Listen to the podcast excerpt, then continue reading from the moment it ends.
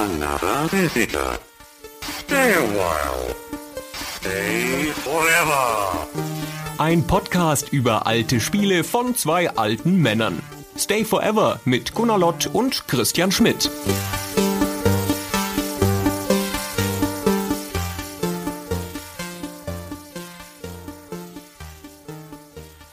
Ein riesiges Raumschiff gleitet durch den Weltraum. In den dunklen Tiefen des Labyrinths wartet der Schrecken. Tausende von Genestealern, Trademark, sechsarmige, blitzschnelle Aliens aus der Hölle. Übernehmen sie das Kommando über einige furchtlose Space Marines, eingetragenes Warenzeichen. Ein Genestealer, Trademark, stürzt sich in erschreckend schneller 3D-Action kreischend auf sie zu und ihre Kanonen macht einen ohrenbetäubenden Lärm. Aber keine Angst, ihr Bildschirm wird nicht explodieren. Überlegen Sie schnell und planen Sie Ihren nächsten Schritt sorgfältig. Entschuldigung. So bewirbt Electronic Arts in einer Anzeige von 1993 das sensationelle Spiel Space Hulk. Christian. Ja, Gunnar. Du immer mit deinen szenischen Einstiegen, was ist aus dem guten alten Hallo Christian, Hallo Gunnar geworden, an das sich unsere Zuhörer so gewöhnt hatten? Hallo Christian. Hallo Gunnar. Ach, das Hey, ist schön. über welches Spiel wollen wir heute mal wieder Ach, ich dachte über Space Hulk. Space Hulk hast Electronic du Arts. die ganze Spannung schon wieder zerstört, indem du es direkt gleich gesagt hast. Aber wie du zu Recht immer sagst, die Leute wissen es ja sowieso, wenn sie das auf iTunes anklicken, weil da steht's ja groß oben drüber. Also, Space Hulk, ein Spiel, von dem ich, bis ich dich kennengelernt hatte, noch nie gehört habe. Dann hast du die eine Anekdote, die du dazu parat hast, mir 10 bis 20 Mal erzählt im Laufe der Zeit, wo wir uns kannten. Und ich freue mich schon sehr darauf, sie jetzt auch wieder in diesem Podcast zu hören. Das ist schön. Ich werde sie sicherlich einmal erzählen. In einem einzelnen Podcast kann man sich ja nicht wiederholen, leider. Das ist ja blöd. Deswegen kann ich sie bloß einmal erzählen. Das kommt darauf an, weil ich vorwegschickend gleich sagen muss, ich habe mich mit dem Spiel also bis äh, zu diesem Tag, den ich befürchtet hatte, nämlich wo du sagst, lass uns das mal als Podcast-Episode machen, nie auseinandergesetzt und habe auch jetzt keinen rechten Zugang dazu gefunden. Das heißt, ich werde nach ungefähr 16 Minuten meine Beteiligung an dem Gespräch einstellen und dann kannst du mehrmals hintereinander die Anekdote erzählen. Das ist super. Lass uns mal ganz kurz vorne anfangen. Noch nicht beim Spiel, sondern erklären, warum wir überhaupt über dieses Spiel sprechen. Ja. da gibt es ja gar keinen logischen Grund für. Das Problem ist, dass ich so gerne mal über Warhammer-Spiele sprechen würde. Also Spiele, die dem Warhammer oder dem Warhammer 40k-Universum entsprungen sind, beziehungsweise lizenziert sind.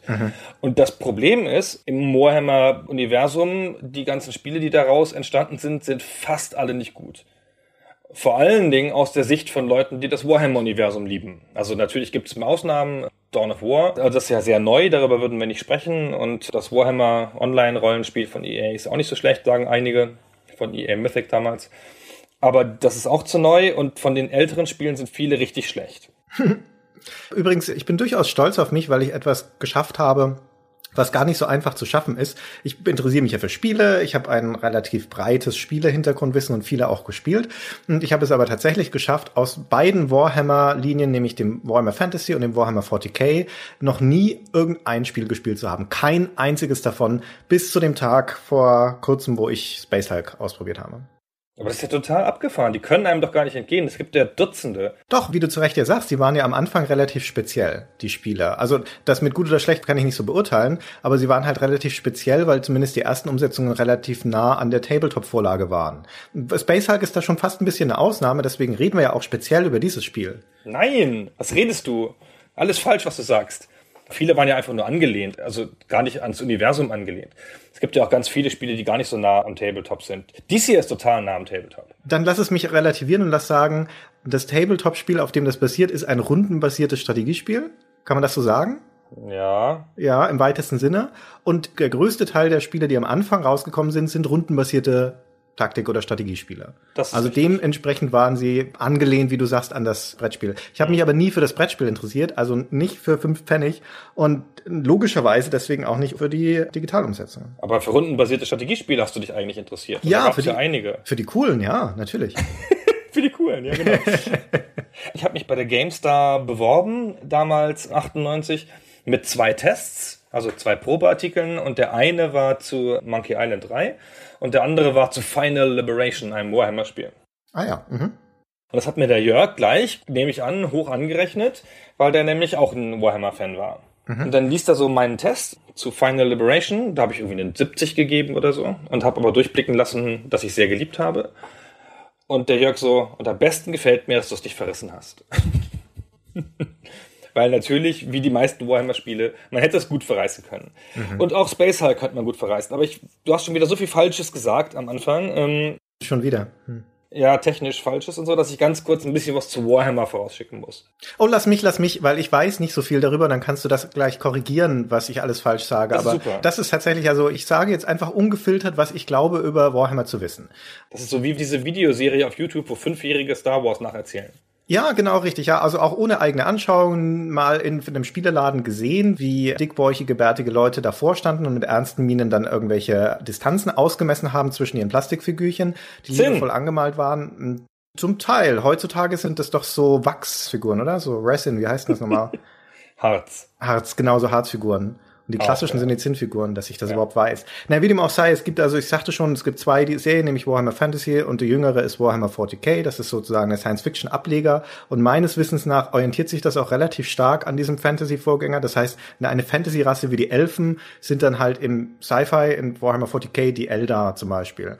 Bestimmt nicht richtig ausgedrückt, aber so ähnlich zumindest. Und das kommt von einer englischen Firma namens Games Workshop, der man kaum entgehen kann, zum Beispiel auch wenn man in Hamburg rumläuft, weil um die Ecke von da, wo ich arbeite, am Gänsemarkt, haben die ein Ladengeschäft, wie in jeder größeren Stadt, von dem ich ums Verrecken nicht weiß, wie die überleben können, weil das wäre der erste Laden, den ich dicht machen würde in so einer Stadt.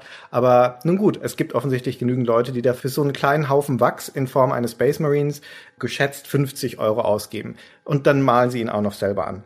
Und genau, man kaufte also diese Figürchen bei diesem Brettspiel oder bei diesem Tabletop-Spiel und zwar in großer Zahl, weil man ja seine eigenen Armeen aufstellt auf Basis von so einem Punktesystem und dann werden da Schlachten ausgetragen, die man nach fünf Stunden unterbrechen muss, weil einem die Zeit ausgeht und es schon mitten in der Nacht ist und man ist aber immer noch nicht am Ende. So, das war das, was ich über Warhammer weiß.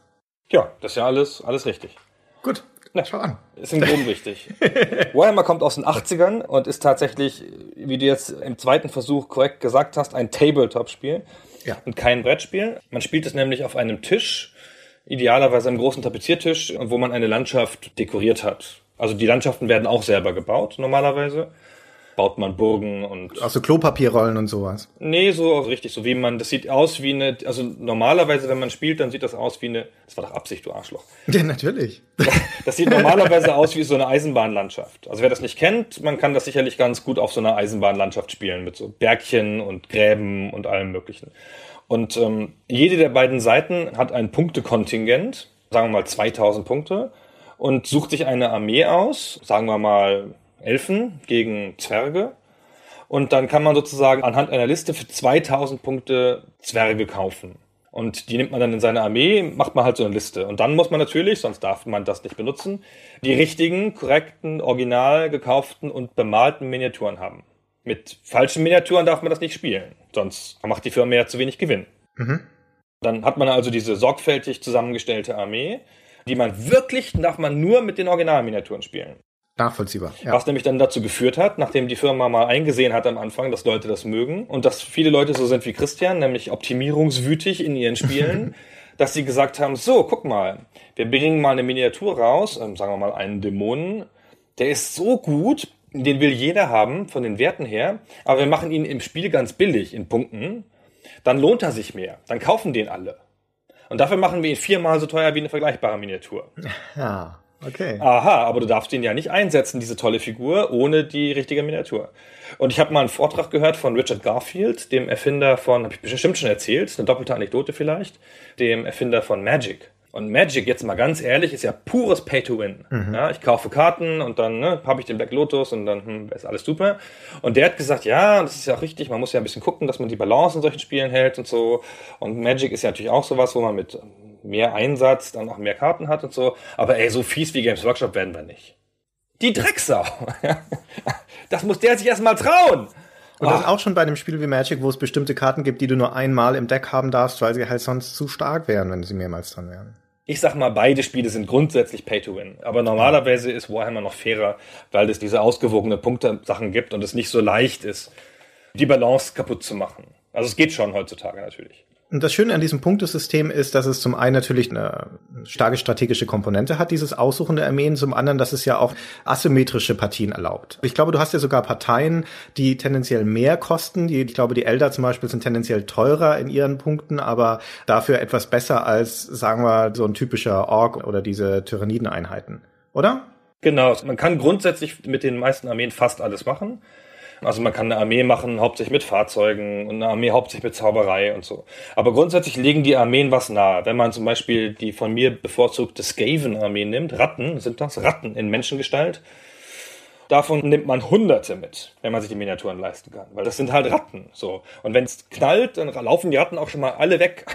ah, quiek, quiek, quiek. und so. Und auf der anderen Seite stehen dann vielleicht genau die edlen Ritter, ja, die bretonische Reiterei, wo jeder Ritter, so ein richtiger Ritter, so mit Pferd und allem und Lanze und so und, und Schild, wo der dann halt 200 Punkte kostet. Und wenn einer von den Ratten zu Boden gerissen wird, dann ist halt Polen offen und Warschau brennt. Wie meine Oma immer sagte. Also ich würde auf jeden Fall die Ritter spielen, schon allein deswegen, weil mir das Gepfriemel, wenn du 100 Ratten dann wegziehen musst, wahnsinnig auf die Nerven ging. Man würde ich meinen Gegenspieler, also dich in diesem Fall auch hassen. Man bewegt die in Blöcken. Also. Das ist ein Einheitenspiel. Man stellt die 55 Ratten in seiner großen Einheit, stellt man auf einen Block und bewegt den ganzen Block. Ach so, wie in Dark Omen dann. Genau, wie in Dark Omen später. Dazu kommen wir gleich noch. So, genau. Also Warhammer, Tabletop-Spiel, Christian hat schon gesagt, äh, Fantasy und Science Fiction. Science Fiction kam in der Tat ein bisschen später. Und dann gab es in diesem Universum noch eine Reihe von Brettspielen. Dazu kommen wir auch noch gleich. Aber ich sagte schon, ich bin ein großer Fan und ich würde gerne mal über das Universum und die Spiele sprechen. Und Space Hulk ist so ein bisschen das naheliegendste, weil es halt ein relativ umgrenztes Spiel ist, das man ganz gut erklären kann. Und weil es schon fast das zweitbeste ist von den älteren Spielen. Das beste, bei weitem das beste Spiel der Welt und auch aus dem Warhammer-Universum ist Dark Omen. Aber da bin ich nicht bereit, mir das vom Christian zerreden zu lassen. Das mache ich mal in einer Einzelfolge, die sich nur um Dark Omen dreht. Dark Omen, das wäre übrigens auch das Spiel, bei dem ich das größte Interesse hätte, das nochmal anzuspielen. Also das musst du dir nicht unbedingt zerreden lassen von mir, weil da hört man ja nun auch viel Gutes über das Spiel. Da bin ich durchaus wohlwollend erstmal dem eingestellt. War ich übrigens dem Space halt gegenüber auch. Ich bin ja immer neugierig darauf, diese Sachen nachzuholen, aber das Spiel hat es mir echt schwer gemacht. Kommen wir gleich noch dazu. Kommen wir ich kenne jetzt genau. die Historie der Warhammer Fantasy Spiele nicht so gut, aber ich hatte jetzt speziell mal die 40k Spiele angeschaut, also diese Science Fiction Ableger. Mhm. Und da ist das Space halt nicht nur das zweitbeste, wie du sagst, sondern auch das zweite überhaupt. Also das geht nämlich nicht ganz so weit zurück. Da muss man noch schnell vorwegschicken, dass das Space Hulk eigentlich nicht auf dem Tabletop-Spiel basiert, sondern eben auf dem Brettspielableger, der genauso heißt, nämlich Space Hulk. Und der war, wenn ich das richtig im Kopf habe, einfach eine ein bisschen vereinfachte asymmetrische Zweispieler-Variante von diesem 40k, wo es nur zwei Fraktionen gibt. Ja. Ja. Also es ist ein rein rassiges Brettspiel. Mit so Brett. Das ist ja. als Brettspiel gemacht und ist auch nicht der Versuch, eine geringere Variante zu machen. Das ist halt eins der ganz wenigen relativ klar definierten asymmetrischen Brettspiele und das nimmt bloß Völker aus dem Universum. Aber es versucht auch nicht so viele von den Regeln zu übersetzen. Ja gut, aber es ist zumindest insofern reduziert, als es halt wirklich nur zwei Fraktionen gibt aus diesem Universum. Nämlich genau. auf der einen Seite die Space Marines, diese Terminators, die ja auch wiederum nur ein Teil von diesem Imperium of Man sind. Wie heißt das im Deutschen eigentlich? Das Imperium einfach. Das Imperium, ja. Und auf der anderen Seite dann die Symbionten, die Gene Stealers im Englischen, die auch wiederum nur so eine Unterfraktion von den Tyranniden von dieser größeren Rasse sind. Genau, lustigerweise wusste man das damals noch nicht. Als Aha. das Brettspiel 89 rauskam, war das ziemlich spektakulär. Also es ist auch ein ziemlich spektakuläres Spiel eigentlich, das Brettspiel. Also man baut den Plan so zusammen aus so Einzelteilen. Und das hat eine ziemlich interessante Regelmechanik, die wir gleich noch erklären. Und da gab es halt diese Symbionten, wie du sie nennst, oder Genestile. Die sehen ein bisschen aus wie Aliens, also wie die Aliens aus dem Film Alien. Und die sind auch dem, wenn wir ganz ehrlich sind, sind die dem geklaut, also sind halt sehr nachgemacht. Mhm. Und die traten so auf, in den Regelwerken wurden so erklärt. Und hinterher, zwei Jahre später, hat Games Workshop gesagt, übrigens, das war gar keine eigene Rasse, das ist eine Dienerrasse der Tyranniden. Und die Tyranniden sind so ein bisschen wie bei XCOM, die Aliens so eine Art Meisterrasse, die lauter andere Rassen versklavt und daraus spezielle Truppen macht. Und die sind die Shock Troops, die Eingreiftruppe, die Nahkämpfer des Tyranniden-Imperiums. Mhm. So. Und aber damals wusste man das noch nicht. Da waren die Genestealer so eine eigene Fraktion, so für sich, so, die auch irgendwie so eher so waren wie, na, das ist nichts, was ein Spieler spielt, das ist irgendwas, was so irgendwo auf dem Feld rumläuft, so eine komische Insekteninfestation. Mhm. Und in dem Brettspiel, das heißt Space Hulk, weil der Space Hulk ist das kaputte Raumschiff, das durch das All driftet, also oder verschiedene Raumschiffe, ein Raumschiff Friedhof, also irgendwas, was im All rumtreibt und erforscht werden muss. Und die Space Marines, die Schocktruppen des menschlichen Imperiums, schicken ihrerseits ihre Schocktruppen, nämlich die Terminators, mhm. um rauszufinden, was da los ist. Und die gehen dann in diese aus, diese aus Korridoren bestehenden Raumschiffe. Und da ist dann irgendwas drin. Vielleicht. Das klassisch asymmetrische daran ist, dass diese eine Fraktion, nämlich die Space Marines, extrem stark sind. Die haben so ein Exoskelett, so eine massive Panzerung, die halten gut was aus, die sind toll bewaffnet, können alles wegschießen, aber es sind halt weniger. Ich weiß gar nicht, wie viele es im Brettspiel sind. Ich glaube fünf. Fünf. Ja. Ja. Und die Gene-Stealer, die Symbionten auf der anderen Seite, die sind nur Nahkämpfer, also die müssen überhaupt erstmal rankommen an diese schwer bewaffneten Space Marines, um überhaupt was ausrichten zu können. Und die sind relativ schnell auch ausgelöscht. Aber das sind halt einfach viele.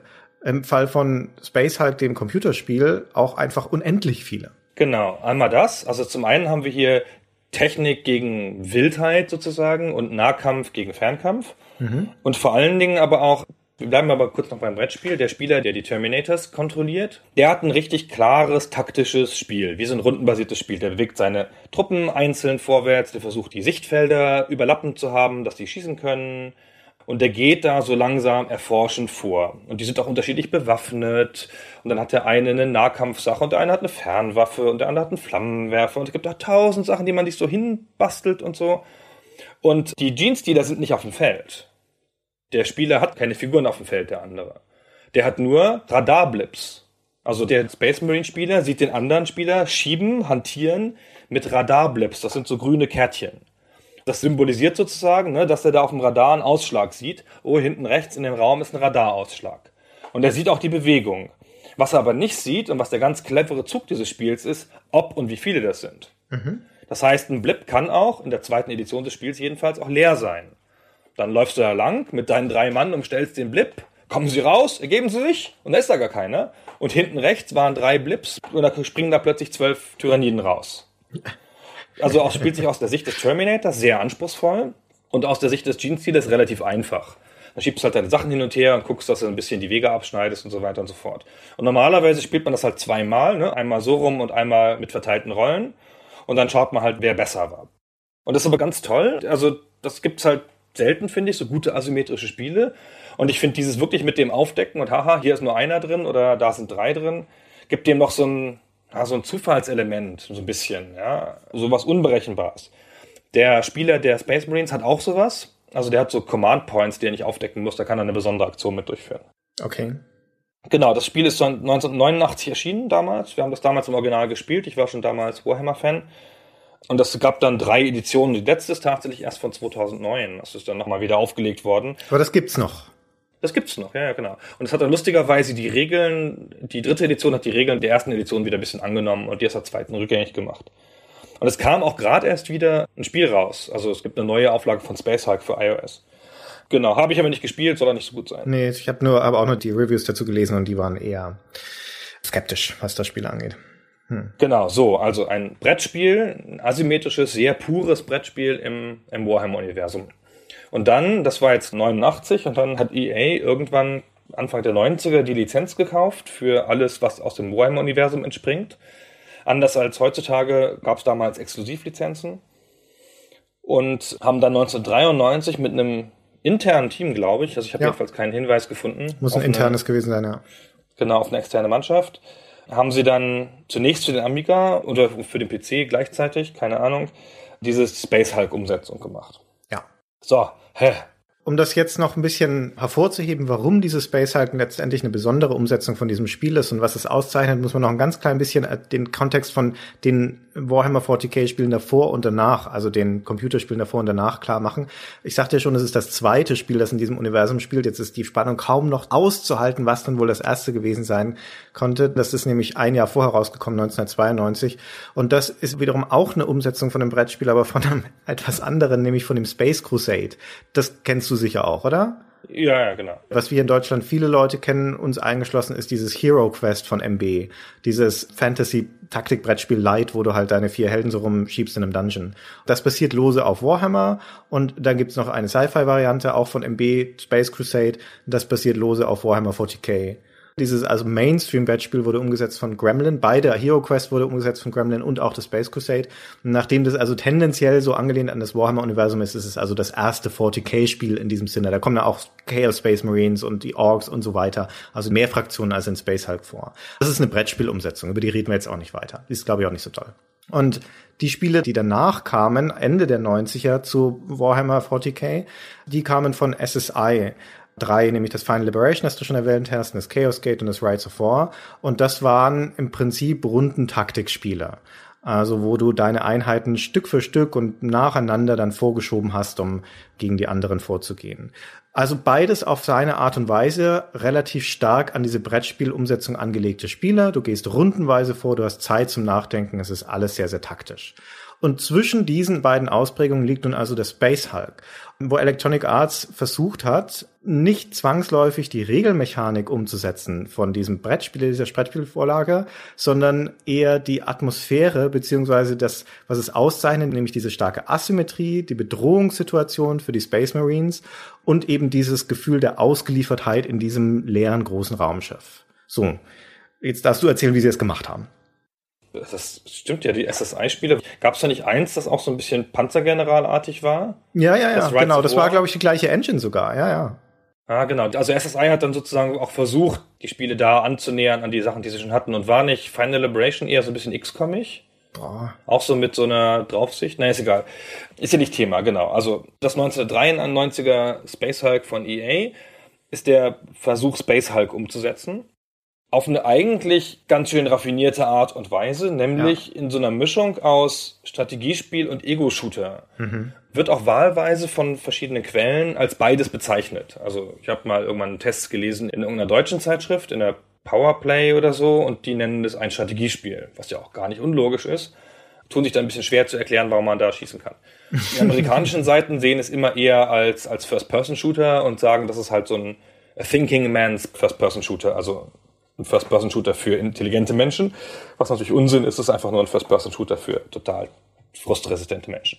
Ich bin mit dieser Definition als First-Person-Shooter nicht einverstanden. Das Einzige, was das Spiel hat, was daran erinnert, ist die Ego-Perspektive. Aber unter der Prämisse müsstest du zum Beispiel auch ein IFD Beholder oder Dungeon Master oder Lands of Lore als Ego-Shooter bezeichnen, weil das ist nämlich genau das, im Prinzip kommt es daher nämlich, du schaust halt einfach aus der Ego-Perspektive in die Spielwelt rein und das Geschehen läuft in Echtzeit ab. Das war's aber. Damit sind die Gemeinsamkeiten zu einem Ego-Shooter schon wieder vorbei, weil es kein Element von Reaktionsfähigkeit oder wenig, sagen wir mal, ein geringes Element von Reaktionsfähigkeit hat und von so einem arcadigen, reflexartigen Spiel. Dafür ist es auch viel zu langsam. Genau, du bewegst den Stück für Stück für Stück, also Feld für Feld für Feld bewegst du dich und kannst du in 90 Grad Turns drehen mit den Tasten und hast die Maus noch frei. Mit der Maus zielst du auf den Bildschirm mit einem Fadenkreuz auf die auftauchenden Aliens. Genau, was aber nicht notwendig ist übrigens. Also du musst da nicht zwangsläufig ziehen. Nee, musst du nicht. Kannst doch einfach so machen. Genau. Schießt da auch. Und dazu hast du einen Taktikbildschirm, so eine Draufsicht. Und du siehst halt vier kleine Bildschirme von den anderen vier Leuten, die du steuerst. Dann hast du in der Mitte einen etwas minimal größeren, leicht über Briefmarke, einen Bildschirm von dem Hauptmarine, den du wirklich gerade steuerst. Und dann hast du noch einen kleinen Taktikbildschirm. Den kannst du auch noch groß machen und kannst auch darin direkt Befehle geben. Wow. Also kannst immer in einen von denen reinklicken, in eins von diesen Kamerafeldern und kannst den dann direkt steuern. Du wirst natürlich irre, weil du immer alles falsch machst die ganze Zeit, weil es fünf Truppen sind. Aber das grundlegende Prinzip des Brettspiels ist erhalten. Du gehst nämlich Feld für Feld, wie im Brettspiel ja auch, Feld für Feld vor und sagst den Truppen hier, deck diesen Bereich ab und passt da auf. Und da gibt es logische Kombinationen. Die schießen auch automatisch übrigens. Also wenn man den stehen lässt und dem keine absurden Befehle gibt und der wird angegriffen von einem Jeans-Dealer, dann schießt er auch automatisch.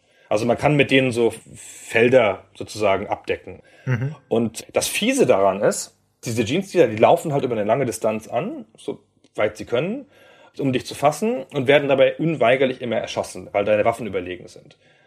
Bis auf das kleine Problem, dass sie natürlich viel mehr sind, aber auch, dass die Waffen jammen können. Also es gibt Fehlfunktionen der Waffen, total frustrierend. Hm. Das ist das eine. Und zum anderen wird der Schuss ausgewürfelt.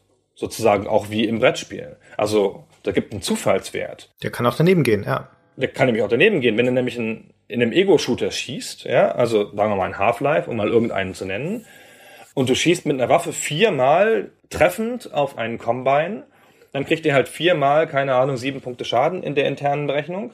Und wenn er es dann über seinem Wert ist, ist er halt tot. Das ist immer so. Ja? Ist reproduzierbar. Und hier ist es so, du schießt zweimal auf zwei Genestealer, beide sind tot. Dann schießt du siebenmal auf einen, der auf dich losrennt und triffst nicht. Mhm. Also auch wenn du den triffst, der nachweisbar in die Mitte geschossen hast, der Schuss wird ja ausgewürfelt sozusagen. Ob der scheitert an der Haut des Genestealers oder vorbeigeht oder irgendwas. Dann hast du das alles total perfekt gemacht, ja, total schön die Gänge abgesperrt und so, und dann läuft der Genestealer halt einfach durch. Und dann reißt er deine Flanke sozusagen auf oder den einen umbringt, der die Flanke decken sollte, und dann ist er plötzlich mittendrin zwischen deinen Truppen und greift die anderen von hinten an, dann sind sie gerade tot. Ja. Und dann letzte neu. Also diese Unberechenbarkeit, die du gerade geschildert hast, die äh, sorgt schon dafür, dass das Spiel nervenaufreibender ist als das Brettspiel. Der wesentliche Punkt ist aber, dass du beim Brettspiel natürlich schon allein durch die Perspektive, weil du von oben auf das schaust, das Gefühl hast, eine gewisse Art von Übersicht zu haben und dadurch, dass es eins nach dem anderen abläuft, Runde für Runde und Einheit für Einheit, es natürlich eine starke Planbarkeit gibt. Jetzt ist der wirklich clevere Dreh von Space Hulk, gleichzeitig Segen und Fluch für dieses Spiel, wie ich finde, dass Electronic Arts gesagt hat, naja, das Szenario ist so, da gehen diese Space Marines, diese kleine Gruppe von Elitekriegern in dieses große Wrack von dem Raumschiff mit engen Gängen und sie wissen nur, dass da Gene Stealers drin sind, aber sie wissen nicht wo und nicht wie viele und das ist dieses Gefühl von dieser Ausgeliefertheit, von diesem großen Unbekannten in diesem Wrack.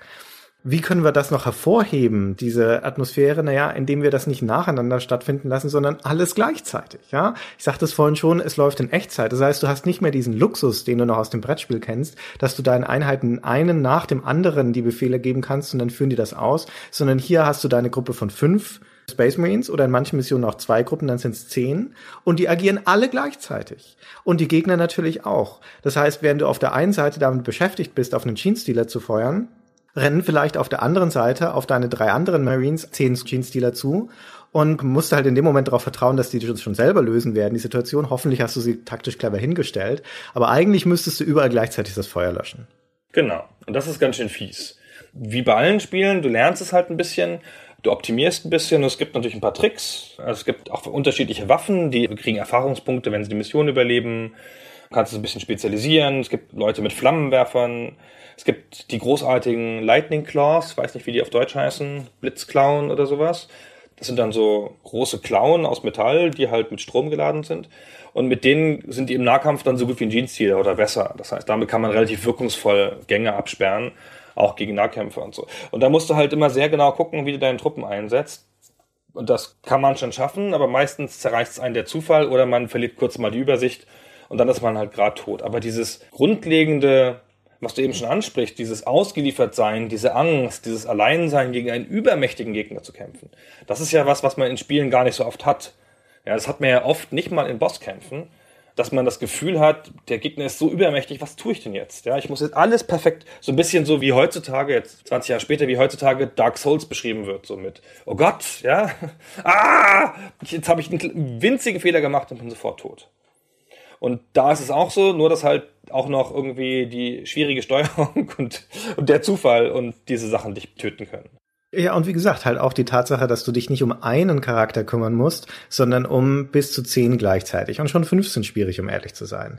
Und mhm. dadurch, dass du auf dieser taktischen Karte die Zeit anhalten kannst, also du kannst jederzeit im Spiel die Zeit kurz anhalten, aber nur mit einem begrenzten Kontingent, da läuft so ein Balken runter und wenn der am Ende ist, dann geht das Spiel einfach weiter, ja, und solange es in Echtzeit läuft, lädt sich der dann langsam wieder auf.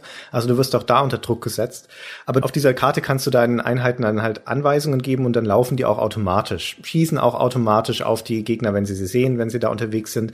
Und deswegen ist es also so ein Wechselspiel zwischen pausieren, planen, die Leute vorrücken lassen, in denjenigen springen, der gerade am akutesten ist und vielleicht auch selber mal ein bisschen feuern. Aber das Interessante daran ist auch, dass es trotzdem sehr eine schematische Art des Leveldesigns hat. Eine Figur füllt ein Feld. Das ist ja, wie du schon beschrieben hast, dieses feldartige Vorgehen. Die rücken auch immer ein Feld weiter, die drehen sich in 90 Grad Winkeln und auch die Decke hängt tief. Also das ist wie so ein Kubus, dessen ein einzelnes Feld darstellt.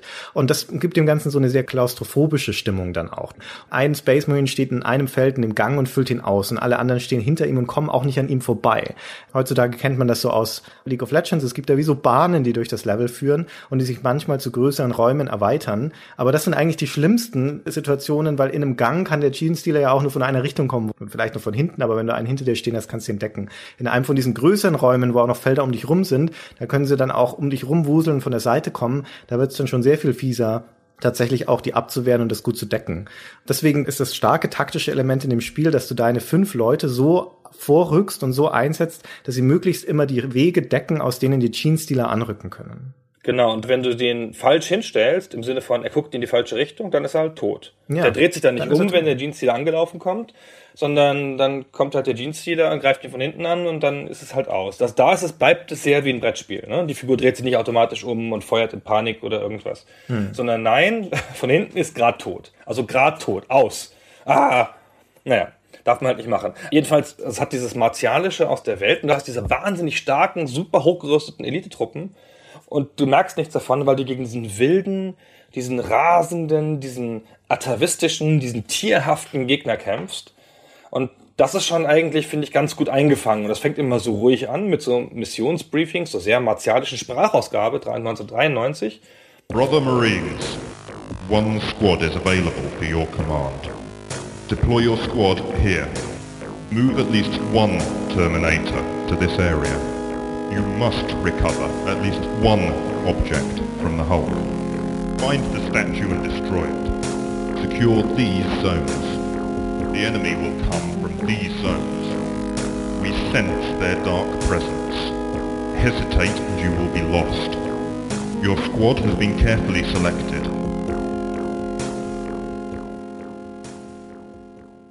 Fette Sprachausgabe am Anfang, wo dir die Mission erklärt wird. Und dann gehst du halt rein mit deinen Supertruppen und dann reißen sie dir den Arsch auf. Ja? Diese Space Marines, die sehen ja auch so aus wie Kolosse, wie wandelnde Festungen. Die haben ja riesige Panzer, die haben Schultern, die sind so breit wie drei Leute. Und die verhalten sich halt auch so. Wenn da ein Space Marine mit seinem Bolter in einem Gang geparkt ist, dann kannst du dich auch ganz gut darauf verlassen, dass der alles wegballert, was da an Sheen-Stealers auf die zuläuft, solange du halt nicht wirklich Pech hast und deine sieben Kugeln gehen daneben und dann jammt auch noch die Waffe kurz, dann, dann, dann, wie sagt man auf Deutsch eigentlich? Dann ist sie kurz Blockiert heißt es. blockiert, ja. Aber eigentlich kannst du den da erstmal stehen lassen, der rotzt einfach alles weg, was da kommt. Aber wenn du ihn bewegen musst, dann ist das ein Problem, weil der bewegt sich halt auch wie eine Festung, nämlich langsam. Ja? Der, bis der sich erstmal umgedreht hat um die eigene Achse, sind Sekunden vergangen. Und dann stapft er da in einem gemütlichen Tempo durch das Level, dass du manchmal ihn äh, hinten packen und schieben möchtest, damit er ein bisschen schneller geht. Da merkst du dann wirklich die Verwundbarkeit von diesen Dingern. Die können noch so viel Feuerkraft mit sich rumschieben. Wenn so ein schneller Gene-Stealer sich in deinen Rücken stiehlt, dann war's das halt für deinen dicken Space Marine. Ja, dann ist er halt am Arsch. Das ist so gemein. Also eine typische Situation in diesem Spiel ist, dass man da auf seinen Hauptbildschirm schaut, ja, den größten von den fünfen, und überall rum knallt es. Und dann geht der Bildschirm oben links aus und der Bildschirm oben rechts geht aus. Und in der Mitte siehst du nur so wildes Feuern und auf dem anderen Bildschirm in der Mitte steht jammed, jammed, jammed. Und dann geht der auch aus. So nach dem Wort jammed gehen die halt oft aus. Und dann hast du da die Panik und so. Also es ist schon ein schweres Spiel und auch ein zu schweres Spiel, aber genau wie es uns beiden jetzt hier sehr unterschiedlich berührt hat, auch vielleicht auch durch die Zeit und durch das Fandom, in der wir das angefangen haben, genauso hat es die Reviewer damals oder die Spieletester damals in Lager geteilt. Also in Frankreich hat es gute Tests gekriegt, da hat auch die französische Joystick, hat so 87 gegeben oder so, in Deutschland Amiga Joker 44. Die Powerplay hat mit großer, lustiger Ironie auf dieses Militärische abgehoben, was dieses Spiel halt logischerweise hat, als Teil des Warhammer-Universums. Damit konnten die gar nichts anfangen. So. Fanden das dann voll doof und haben 58 gegeben. Und Volker Wertz hat noch in seinem Meinungskasten sehr deutlich gesagt, dass er das einfach nicht kann quasi. Qualvoll hat das genannt. Kann ich gut nachvollziehen übrigens. Finde ich auch, geht schon. Ist schon schwierig. Ich finde das gerade auch aus heutiger Perspektive, es ist schwer spielbar, das Spiel. Also es kommen halt in Space Hulk ausgerechnet aus meiner Perspektive auch noch mehrere Dinge zusammen, die ich nun nicht sonderlich mag anspielen. Das eine ist, dass es dich unter Zeitdruck setzt. Also fangen wir damit an, dass es dir schon mal Multitasking abverlangt, ja. Das ist an sich noch nicht so schlimm, aber du musst halt ja mehrere Leute gleichzeitig steuern in, im Angesicht einer konstanten Bedrohung. So. Dass es in Echtzeit läuft, ist auch nicht das Problem, aber es setzt dich unter Zeitdruck. Ja? Es gibt dir zwar diese Pause, aber die Pausenfunktion ist nur begrenzt. Du hast ständig dieses Gefühl, okay, ich muss jetzt handeln, ich muss jetzt handeln. Das ist ja auch Gewalt. Ja, das will das Spiel so. So, dann kommen doch noch die respawnenden Gegner dazu. Das kann ich ja auf den Tod nicht ausstehen. Gehört natürlich auch zum Spielprinzip. Ist fies, das dem anzukreiden. Will ich auch gar nicht. Ich hasse es nur. Und letztendlich, und das ist aber das, wo es wirklich dann nervt, Es ist ein Trial-and-Error-Spiel. Ja, in vielen Missionen kennst du auch das Level-Design erstmal nicht. Ja, da funktionieren die Scanner dann nicht, dann siehst du gar nicht, wie das Level aufgebaut ist. Das sagt dir nur, okay, von hier aus dieser Richtung kommen die Aliens und übrigens, du musst diese fünf Positionen halten. Und dann kann es ja in späteren Missionen auch so sein, übrigens müssen all deine Marines überleben, du musst sie dann auch noch zurückziehen zum Ausgangspunkt. Das sind extrem intensive Missionen, weil da halt wirklich ein Fehler heißt, die Mission ist gescheitert, wenn einer von deinen Dingern stirbt. Und gerade wenn sie sich zurückziehen müssen, heißt es ja, dass du auch deine gesicherten Positionen eine nach dem anderen wieder aufgeben musst. Da ist der Rückzug Rückzug das Spannendste an der ganzen Mission, weil wenn da noch einer stirbt, dann beißt du dir wirklich in den Arsch. Aber um das überhaupt schaffen zu können, musst du das Level ausländig lernen. Du musst wissen, wo deine Leute hin müssen, wo was ist, wo aus welche Richtung die Gegner kommen und dann musst du halt auch einfach noch Glück haben. Ja, das ist, wie du es vorher beschrieben hast. Du kannst halt einfach Pech haben, deine Waffe blockiert, zehn Schüsse treffen nicht und dann war's das ohne eigenes Verschulden. Und das nervt. Noch dazu, wo später, wenn du deine Marines dann auch selber ausrüsten darfst, da kannst du ihnen auch so noch große Maschinengewehre und sowas mitgeben, da hast du dann auch noch begrenzte Munition. Ja, da ballern die dann zwar gerne auch alleine raus, aber irgendwann ist halt einfach ihre Munition alle und äh, ja, dann war es das auch wieder, dann kannst du neu starten. Ja, es ist ein ganz schreckliches Spiel auf seine unheimliche, angreifende Art. Also ich finde, wenn man es halt spielt und es intensiv spielt und wirklich sich einlässt, dann muss ich erstmal zwei Bier trinken hinterher, um wieder runterzukommen. Ja. Ja, weil, weil es mich so fertig macht. Ja, also es macht Sachen sehr interessant und auch einzig, finde ich. Äh, Gibt es nicht so viele Spiele dieser Art, auch, diese, auch diesen speziellen ähm, Weg wählen da zwischen Action und Strategie und so, aber es gelingt halt vieles nicht. Das stimmt natürlich. Also man muss sich sehr genau einfuchsen und dann muss man auch noch in den meisten Missionen Glück haben. Also das Spiel ohne Tutorial genau zu spielen und das Spiel echt gut zu können, bevor man in die richtigen Missionen geht, ist hoffnungslos. Ich finde das eine sehr interessante Lektion angelegt in diesem Spiel. Nämlich das, was, um das nochmal klipp und klar zu sagen, das, was Electronic Arts erreichen wollte damit, ist ja durchaus dem Spieler das Gefühl zu vermitteln dieser Ausgeliefertheit seiner Space Marines angesichts dieser Übermacht in diesem engen dunklen, lauten, unheimlichen Wrack, in dem die unterwegs sind. Und ein solches Gefühl der ständigen Spannung und der Ausgeliefertheit kommt mit einem Preis, ja. Das kannst du nur dann erreichen, den Spieler so zu verunsichern, indem du ihm die Konsequenzen zumutest, nämlich dass er scheitern kann, ja, dass seine Leute halt einfach wegsterben können, dass Fehler tödlich sind.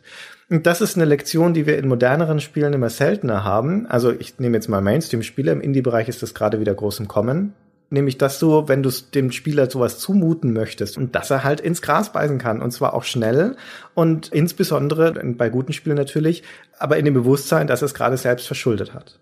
Genau. Wenn man sich dem heute nähert, ist das fast nicht mehr zu ertragen, weil heute Spiele so anders sind. Ja. Und es ja auch noch kein so richtig tolles Spiel ist. Wenn du dem dich damals genähert hast, als Spiele auch echt noch anders waren, ist es ein bisschen was anderes, finde ich. Aber gut, das ist natürlich trotzdem ein tödliches Spiel. Ja. Ja. Also es war schon damals in den Reviews total schwierig und so.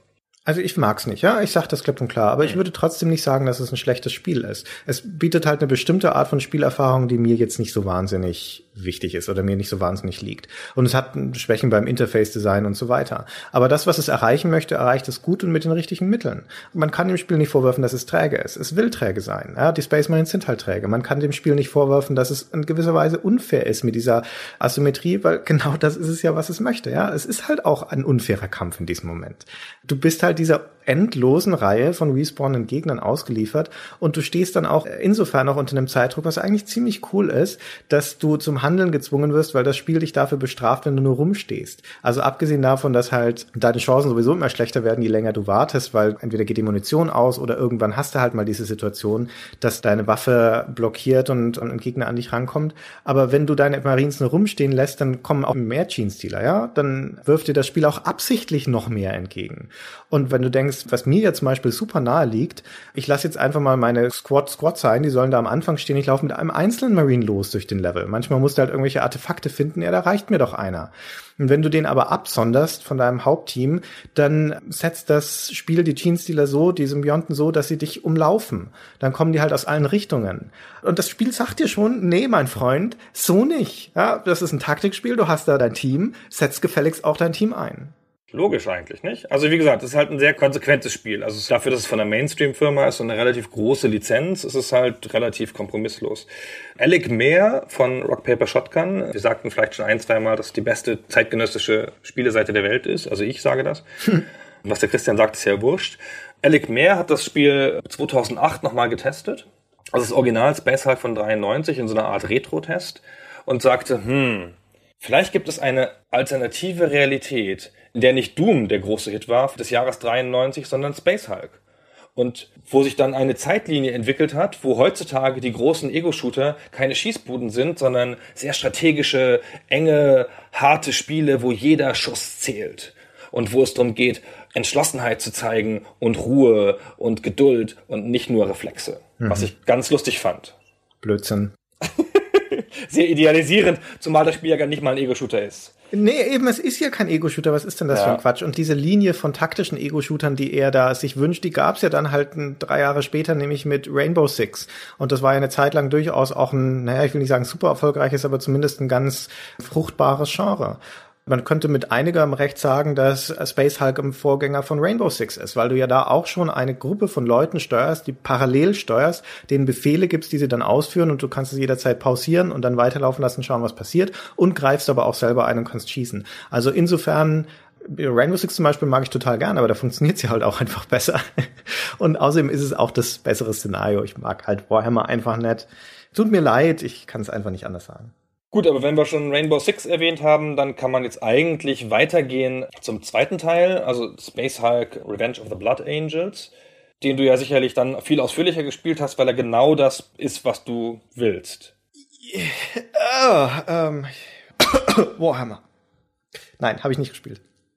Genau, das ist nämlich schade, weil das Spiel macht nämlich viel von dem, was du und was natürlich auch andere Leute kritisieren, an Space Hulk macht es ungeschehen.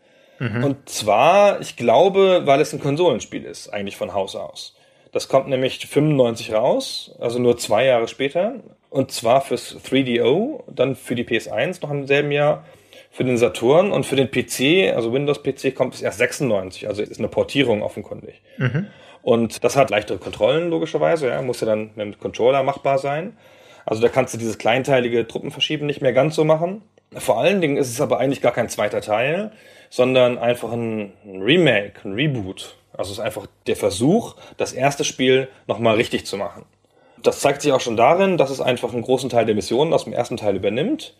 Nämlich die Originalmissionen aus dem Brettspiel, die im ersten Teil schon sind, kommen hier auch nochmal vor. Und dann gibt's noch die sogenannten Classic Missions und das sind einfach die Missionen aus Teil 1. Und dann hat's noch mehr Missionen. Das ist auch wieder zu schwer, logischerweise. Immer noch. Aber es ist ein bisschen vielfältiger im Szenario, also es hat dann auch später noch andere Gegner und so. Und es wirft diese scheiß fünf Bildschirme weg.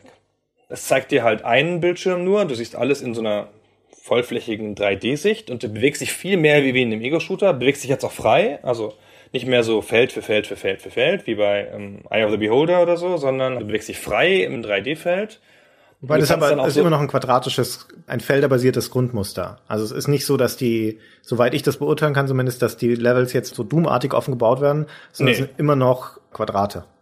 Genau, es ist immer noch so ein Grundmuster. Man erkennt das auch. Ne? Also ein typischer Gang ist genauso breit, dass ein Jeans da durchlaufen kann. Mhm. Genau, das ist noch wie beim Vorgänger. Aber du bewegst dich viel freier und du kannst auch wie bei Rainbow Six oder so, kannst du dich halt auch so irgendwo hinstellen und deinem Kumpanen, deinem Mitmarine, deinem Bruder, Brüder sind das ja, Deinem Bruder kannst du befehlen, dann dahin zu gehen an die Stelle und diese Stelle zu decken.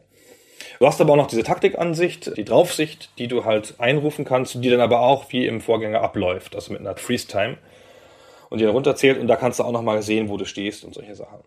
Also es ist sehr viel weniger Brettspielhaft und sehr viel Ego-Shooteriger und ist relativ flüssig so, also es kontrolliert sich leichter. Hat immer noch eine schauderhafte KI, das heißt, dann sagst du dem Typen, der soll da hingehen und dann verläuft er sich und guckt gegen die Wand und dann wird er wieder vom Jeans hier gefressen. Das bleibt dann so. Aber es geht schon so. Also man kann das dann schon auf eine andere Art spielen.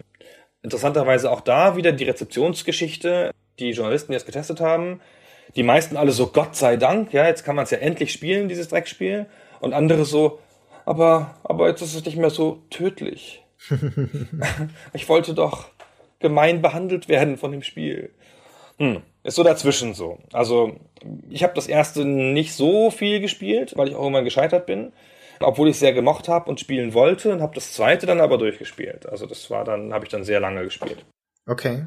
Und die Spiele sind auch technisch ganz interessant übrigens. Also der erste sieht jetzt natürlich heutzutage ziemlich grützig aus, aber ich meine, und war nicht so ein Technikwunder wie Doom, hat aber so Raytracing-Wände, also auch so obsolete Technologien eingesetzt.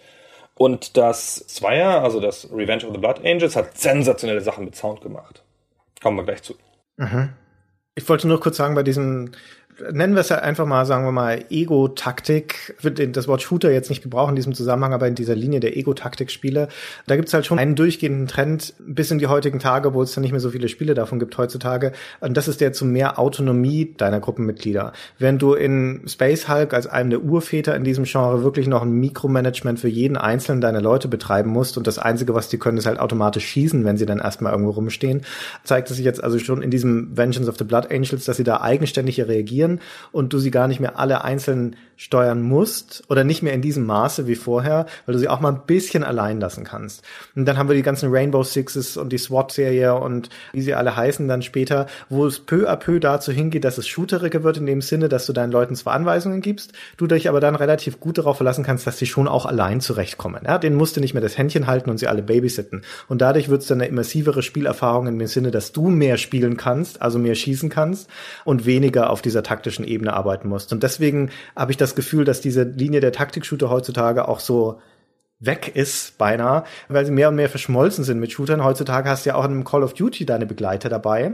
Die sind aber fast ausschließlich autonom unterwegs. Und du musst dir die überhaupt keine Gedanken mehr machen. Du hast also dieses Gefühl, das am Anfang die Taktik-Shooter vermittelt haben, nämlich, dass du in einer Gruppe von Leuten unterwegs bist und gemeinsam Dinge löst. Das übernimmt alles die KI inzwischen und gibt dir trotzdem also dieses Gefühl, da sind Leute an deiner Seite, aber du musst dich nicht mehr um sie kümmern. Das hat natürlich heutzutage dazu beigetragen, das ist ja eine bedauernswerte Entwicklung, wenn wir ehrlich sind. Ja. Das hat heutzutage dazu beigetragen, dass du in manchen Spielen dich einfach zurückziehst und den Begleiter machen lässt, weil du weißt, ja, der wird schon machen. Ja, der ist für stimmt. die Story wichtig und der stirbt nicht. Und das ist ein ganz komisches Gefühl, finde ich. Also natürlich kann der Begleiter nicht gut sterben, das wird ja das Spiel irgendwie blöd machen, ja.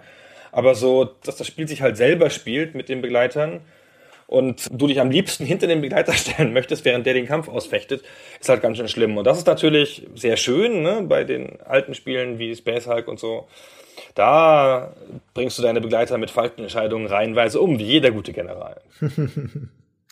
Lass uns kurz über den Sound reden, das du schon angedeutet hattest, weil das tatsächlich einer der interessantesten Fortschritte, soweit ich das beurteilen kann, in diesem Vengeance of the Blood Angels ist im Vergleich zum ersten Teil, weil der Sound dann noch eine zweite Aufgabe erfüllt. Im ersten Teil ist es also diese Bedrohung, die Immersion durch die Soundkulisse in diesem Space Hulk, in diesem Wrack dann noch darzustellen und damit also einfach zur Spielatmosphäre beizutragen. Im zweiten Teil ist es ja aber noch mehr. Erzähl davon. Einerseits ist es natürlich auch noch das, was du sagst. Es ist halt sehr atmosphärischer Sound. Ja. Überall sind schreckliche Geräusche und man weiß nicht immer genau, wo sie herkommen und was das alles soll und warum ist man überhaupt hier und warum habe ich keinen Urlaub. Hm. Und dann hast du aber auch sehr viele Gespräche mit deinen Terminators. Die reden nämlich die ganze Zeit. Also mit Funkverkehr, wie man sich ein bisschen vorstellt, dass eine Soldatengruppe reden würde. Also eine Soldatengruppe ohne Helme und in, nicht in Rüstung würde natürlich mal vielleicht auch mal die Fresse halten zwischendurch um die Feinde nicht anzulocken, aber die Terminator reden ja über Funk miteinander. Das heißt, die Jeans, die können das nicht hören. Und die tauschen sich die ganze Zeit aus. So, er kommt von rechts, ich höre ihn, da ist einer und solche Sachen. Hören wir mal kurz rein, oder? Und da hören wir rein, genau. I can hear them. I haven't found an archived record. I see Ezekiel, advance to this room. Ezekiel, hold this point. Octavius, Marcus. So, und so ist das Spiel die ganze Zeit. Ja. Es gab auch Leute, die das unerträglich finden, also dass da zu viel geredet wird und so. Ich fand das wahnsinnig atmosphärisch. Ja, großartig. Und was das Besondere ist, das ist ja nicht zufällig oder das ist ja nicht irgendwie vorher aufgenommen oder geskriptet. Das ist das, was da passiert. Man kann die Mission hören und sieht und hört an daran, was passiert. Hm. Ja, der geht nach rechts, der sieht jemanden, der auf ihn von rechts zukommt. Er sagt, hey, ich habe einen von rechts. Es stirbt jemand und dann melden sie das. Und die finden irgendwas, dann melden sie das. Die ganze Zeit hast du was. Du gibst ja auch selber Befehle, ne? Ezekiel, geh nach rechts. So, wenn du halt gerade so einen Befehl ausgegeben hast, dann spricht dein Charakter auch. Und das ist ja Wahnsinn. Das ist ja total echt, wie im richtigen Leben. die sprechen miteinander. 95. Also es ist äh, reaktiver Sound, das ist also ein Feedback-Instrument, äh, das dir dann bei deinen Spielentscheidungen hilft, dadurch, dass du einfach mitbekommst, wer gerade irgendwo ein Problem hat oder irgendwas entdeckt hat in dieser Gruppe. Und die können ja auch zerstreut sein über das Level, deswegen ist es auch ganz interessant zu sehen, was hat der da links hinten in der Ecke eigentlich gerade gefunden oder was macht er da. Auf der anderen Seite ist aber das Coole, das hat man in dem Soundsample ja auch schon andeutungsweise gehört, die haben ja alle Namen. Ja, die sprechen sich auch mit dem Namen an. Das heißt, sie sind auf einmal nicht mehr diese anonymen Space Marines aus dem ersten Teil, obwohl die da auch schon Namen hatten übrigens, aber das war halt dann nur eine Einblendung im, Bildschirm. Und hier hörst du die ganze Zeit auch die Namen von diesen Leuten. Die werden also stärker zu Persönlichkeiten dadurch. Also insofern wie halt ein Space Marine zu einer Persönlichkeit werden kann, nachdem es alle dumpfe Tötungsmaschinen sind. Aber zumindest, was du viel, viel stärker hast in diesem Spiel, einfach durch diesen einfachen Kniff, ist dieses Gefühl der Zusammengehörigkeit der Truppe. Ja, die sind ein Team, sie arbeiten zusammen, sie tauschen sich die ganze Zeit aus, sie geben sich gegenseitig Rückmeldungen und Feedback und dieses Gefühl, dass du da gemeinsam in diesem Wrack bist und gegen die Gene-Stealers zusammenarbeitest, wird dadurch sehr, sehr viel greifbarer. Und weil es ja auch noch Warhammer ist und Warhammer hat ja so was Episches in der Grundanlage, haben die auch alle so entweder biblische Namen oder klassische Namen. Also Ezekiel, Prospero oder sonst irgendwelche Namen. Sebastianus und sowas. ja, genau. Das ist auch ein bisschen cool, oder? Ich meine, ich mag das. Genau, jetzt kann ich meine Anekdote erzählen, oder? Ja, jetzt erzähl sie. Ah, endlich. Genau, also ich spiele dieses Spiel, ne? man geht durch dunkle Gänge in Raumschiffen, militärische Gruppe, geordnetes Vorgehen, Aliens, die einen nicht von der Seite anfallen dürfen, alles mögliche, schwere Space Marines. Und dann, aus einem Seitengang, stürmt plötzlich und unerwartet ein Genestealer und wirft sich kratzend und beißend auf den Kollegen zur Linken. Und der Kollege zur Linken heißt zufällig Caliban, was ja mein Pseudonym in vielen Spielen ist und so. Also hat mir habe ich einen Bezug zu. Und das Spiel, der heißt wirklich so, also einfach so von Haus aus. Ich habe den nicht so genannt. Mhm. Caliban. Okay. Und der schießt, seine Waffe blockiert und der Genestealer reißt ihn auseinander. Ich ziehe mich rückwärts bewegend, klassische Ego-Shooter-Taktik, ne, rückwärts bewegend in einen Gang zurück. Und rechts von mir steht auch ein Marine. Ich stelle mich so neben den. Und der sagt, Caliban died. Und ich so, wow. Und dann dreht sich der Jeans-Dealer um, läuft auf uns zu und wir schießen beide. Und der läuft über eine große Distanz an, so drei, vier, fünf Felder. Und wir schießen, wir schießen, wir schießen. Und ganz kurz vorher erwischt ein, einer von uns, gar nicht klar wer. Dann fällt er um und also zerfällt dann, wird dann in Teile zerrissen. Und der Typ zur Rechten sagt, this was for Caliban. und ich meine, jetzt mal ehrlich, das ist das sensationellste von dieser Art, was ich je gehört habe. A, ne, er konnte halt zuordnen, also aus so zusammengeschnittenen Samples, wer da gestorben ist, ne, gibt dem den Namen und dann auch noch mal hinterher dazu ein Ereignis zu haben, zu dem gerade abgelaufenen Tod eines spezifischen anderen. Das heißt, das Spiel muss ja gucken, ist gerade jemand gestorben? Wenn ja, wie heißt der? Und stirbt dann danach ein Genestealer? Aha, dann kann ich dieses eine, das, man kann das Spiel ja ganz toll durchspielen, ohne so ein Erlebnis zu haben. Ja, also es ist wirklich toll, weil das Spiel eine Spielsituation, die ja ständig vorkommt, im Prinzip auf einmal eine emotionale Ebene gibt und Kontext gibt, dadurch, dass es halt eine bestimmte Person, gestorben ist und dadurch, dass das Zerstören dieses Gene-Stealers dann eine Racheaktion, eine Vergeltungsaktion ist. Und noch dazu unterstreicht es damit, so weit ich das weiß, also auch dieses Wesen der Space Marines ganz gut, die ja zwei Grundprinzipien haben in diesem Warhammer 40k Universum, nämlich einmal das Böse zu vernichten, ja, das ist ihr Streben und ihre Aufgabe und zum anderen die Brüder zu beschützen. Wie du schon sagtest, das ist ja ein Orden von Brüdern. Das ist halt so, so ein Marines-Geschichte. Wir lassen niemanden im Stich, wir lassen niemanden zurück, ja. Und das kommt da wunderbar durch. Die haben ihren Kameraden, der gefallen ist, gerecht in diesem Moment und haben ihnen damit dann also auch Genugtuung verschafft. Sensationell, finde ich. Ganz toll. Ja. Übrigens macht das Spiel auch noch, also es lebt ja davon, dass diese Jeans-Ziele auf einen zulaufen. Und die laufen in typischer 1995, 96 Pixel-Grafik auf einen zu. Das sieht heutzutage nicht mehr so furchterregend aus. Hm. Aber wenn sie einen haben, ja, in der Sekunde, wo er dich hat, dann fängt er so an, so an dir rumzukratzen, so mit seinen Klauen. Also wirklich dann in Großaufnahmen. Und das Spiel, das 95er-Spiel, schaltet dann um in so eine High-Res-Ansicht. Mhm. Also ne, die Figur, die eben noch pixelig war, ist dann plötzlich in der Nahansicht in höherer Auflösung. Und dann sieht es nochmal besonders beeindruckend aus, wenn dann Blut spritzt und er dich da umhaut und so. Wahnsinn. Das ist total dramatisch, weil es total oft passiert, weil eigentlich, wenn du nah dran bist, also wenn er dich halt hat sozusagen, dann bist du ja tot. Ja, da kannst du mit deiner Fernkampfwaffe nicht mehr schießen. Aber viele Marines haben dann halt noch so eine Nahkampfwaffe. Und dann kannst du noch so in letzter Sekunde so einmal auf die Taste hauen und wenn du es richtig timest, dann schlägt er den so mit so einer Waffe von der Seite und dann fällt er so zur Seite weg. Oh, das ist so befriedigend. also für so eine Sekunde halt, ne, so, ah, bis dann der nächste kommt, so. Also normalerweise ist das ein Spiel, wo du ganz gut neu laden kannst, wenn du ein, zwei Leute verlierst. Aber manchmal hat man dann neun Leute verloren und ist der Letzte und man weiß, man kann die Mission nicht mehr gewinnen, aber man steht in einem Gang vor sich sechs lange Felder und denkt, ey, kommt doch alle. Ja, ich stehe jetzt hier auf diesem Gang, hinter mir ist nichts, mein Rücken ist gedeckt, ich habe Munition bis zum Abwinken, kommt doch alle. Und dann wetzelst du 30 Jeans-Dealer hin, bis endlich die Waffe jammt und du tot bist. Ah, toll, toll. Ne? Dann gehst du aus der Mission raus und denkst, okay, mhm. 45 tote Jeans-Dealer. Naja, ich habe die Mission nicht geschafft, nicht andersweise, aber 45 sind schon mehr als 30 bei der letzten Mission. Los. Und wieder. Wenn das irgendeinen Wert hätte, das ist ja, Ja, dann. nichts halt. Nee, es ist ja bedeutungslos, weil es ja, Ja. unendlich davon gibt. Also es ist halt letztendlich dann nochmal 50 oder 100 mehr mit hinzumetzeln, ist komplett belanglos oder sinnlos.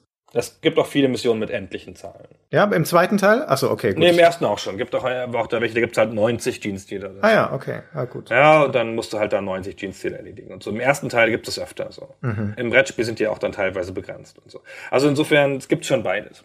Verstehe. Ja. Ach naja, also es ist jedenfalls, sind wir jedenfalls tolle Spiele Naja. auf eine komische Art. auf eine heute nicht mehr gut verständliche Art. Und man muss, glaube ich, das Universum lieben, damit man sie richtig gern hat. Das ist ein Punkt, auf den ich nochmal kurz eingehen wollen würde. Das kommt auch wieder zurück zu dem, was du vorhin schon angekratzt hast bei dem Powerplay-Review. Und ich kann das absolut würdigen, was das Spiel leistet. Also zumindest der erste Teil, den zweiten kenne ich nicht gut genug. Und was es erreichen will und so weiter. Ich mag es aus einigen spielmechanischen Gründen nicht, habe ich schon erzählt. Ich mag das Szenario nicht so sehr. Und es hängt auch damit zusammen, dass man da die Space Marines spielt. Und mir ist diese Fraktion insgesamt der Space Marines schlichtweg zuwider. Und das ist, mag vielleicht auch ein bisschen unfair sein, weil das im Universum ja so angelegt ist. Dieses Warhammer 40.000 ist ja ein, ein dystopisches Szenario letztendlich. Also das sind ja lauter unsympathische Fraktionen, die da gegeneinander kämpfen und auch aus keinem anderen Grund außer halt Selbsterhaltungstrieb oder Macht oder Gier oder was auch immer. Und auch dieses Imperium der Menschen ist halt auch einfach ein totalitäres Regime, ja, und äh, nicht nur das, es ist eigentlich ein fundamentalistisches religiöses Regime, das von so einem Gott-Imperator angeführt wird. Und diese Space Marines sind ja letztendlich ein monastischer Orden, das sind ja Kampfmönche eigentlich, wenn man das so, so möchte.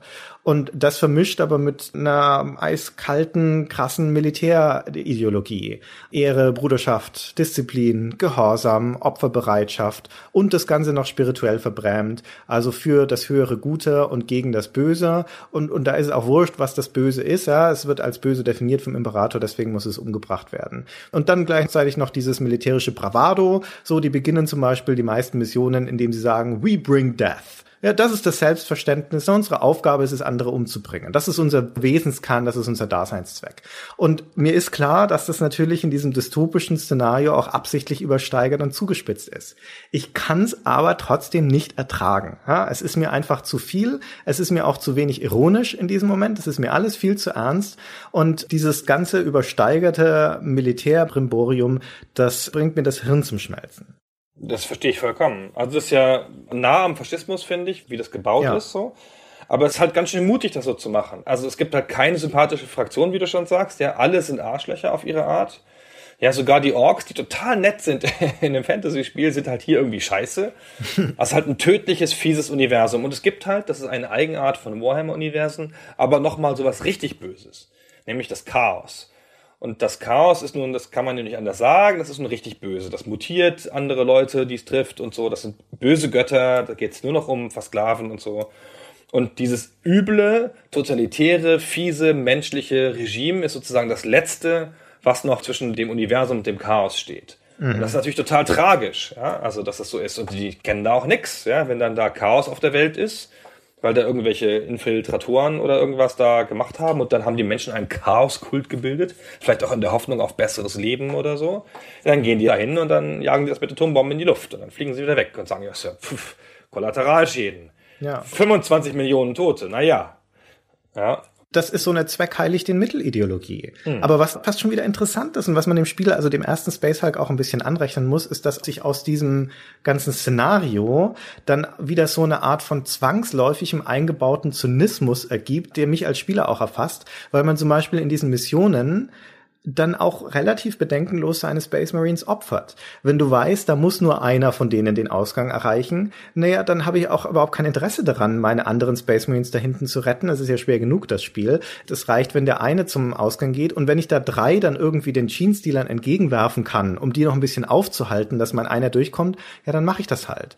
Aber es wird also noch zynischer und pragmatischer. Wir sagten vorhin schon, so ein Space Marine füllt immer ein Feld. Ja, wenn es schnell gehen muss und der ist im Weg, dann erschieße ich auch meine eigenen Leute Leute, damit ich da durchlaufen kann. Oder diese Flammenwerfer einzusetzen, füllt immer so dreimal drei Felder. Ja, wenn das, das Missionsziel nicht wichtig ist, dass meine Leute alle überleben und da steht einer in diesem Strahl des Flammenwerfers, dann brenne ich ihn halt weg wenn ich in diesem Moment nicht brauche, weil das das kleinere Opfer ist, als Zeit zu verschwenden, um den irgendwo anders hinzuziehen. Und es gibt sogar eine Waffe, den Stormhammer im Spiel, der hat einen Selbstzerstörungsmechanismus, der ist gemacht einfach, dass du deinen Space Marine opferst in diesem Moment, damit er dann aber halt die umliegenden Schienenstile auch noch mitnimmt. Und das wird in kürzester Zeit im Spiel zur Selbstverständlichkeit. Ja, das ist eine taktische Notwendigkeit, du machst es halt so. Es ist egal, diese Space Marines sind eine Ressource, die da eingesetzt wird. Und das ist eigentlich ganz cool, dass sich das aus dem Szenario ergibt. Es ist aber auch beängstigend. Also man müsste es eigentlich reflektieren, was man da tut und mit welcher Selbstverständlichkeit vor allem man es tut. Das stimmt, aber das ist auch das Problem an dem Setting, dass es eigentlich ein sehr komplexes Setting ist und wenn man sich da reinfallen lässt und das nicht ständig hinterfragt, was man ja nicht so gut tun kann bei der Immersion, dann ist man ja ständig in diesen faschistischen Gefühlen so, haha, wieder Planeten ausgelöscht und boah, jetzt haben wir die denen es aber gezeigt. Ja. Und das ist schon ganz schön fies, finde ich. Ja? Also das legt einem so üble Gefühle nahe. In dem 40k-Universum gibt es halt neben den Space Marines als Truppen noch die Armee, also sozusagen die reguläre Armee, die Space Marines sind ja die Elite-Truppen. Und die reguläre Armee hat wie die, wie die Sowjetarmee so Kommissare, die ähm, hinter den Reihen stehen und Leute erschießt, die desertieren. So. Hm. Ah, damit halt da klar ist so. Hm. Ja. Naja. Okay, also sollen wir den Leuten nochmal empfehlen, Space halt zu spielen oder nicht? Also ich würde das erste, glaube ich, nicht mehr spielen wollen und nee, das zweite auch. kann man durchaus nochmal versuchen. Das zweite ist natürlich dann aber auch dafür wegen dieser starken 3D-Perspektive auch sehr ego-shooterig und deswegen stärker gealtert als andere Spiele, weil Ego-Shooter Alter natürlich auch mal am schnellsten von allen Sachen. Ja. Schwer zu sagen. Also wie gesagt, ich glaube, man muss das Szenario mögen, um es noch lieb zu haben. Das Warhammer 4000 Szenario, wie der Amiga Joker seinerzeit schrieb. Schalke 05, ja. Sehr schön. Christian, das reicht eigentlich zu diesem Nischenspiel. Wenn du mich fragst, reicht das dicke. Das reicht ja schon seit Stunden, reicht das ja schon. Mehr, so viel wollten wir gar nicht sagen. Und ich wollte noch die komplette Geschichte des Universums erzählen mit dem Imperator und so. Naja, gut, hm. wurscht. Kannst du einen eigenen Podcast dazu machen, da muss ich nicht beteiligt sein. Genau, dann belassen wir das dabei erstmal. Ja. Dann vielen Dank für das Gespräch, Christian, und vielen Dank allen, die bis hierher zugehört haben. Wow. genau, ich bedanke mich auch. Bis zum nächsten Mal. Tschüss. Tschüss. Your mission was a glorious victory.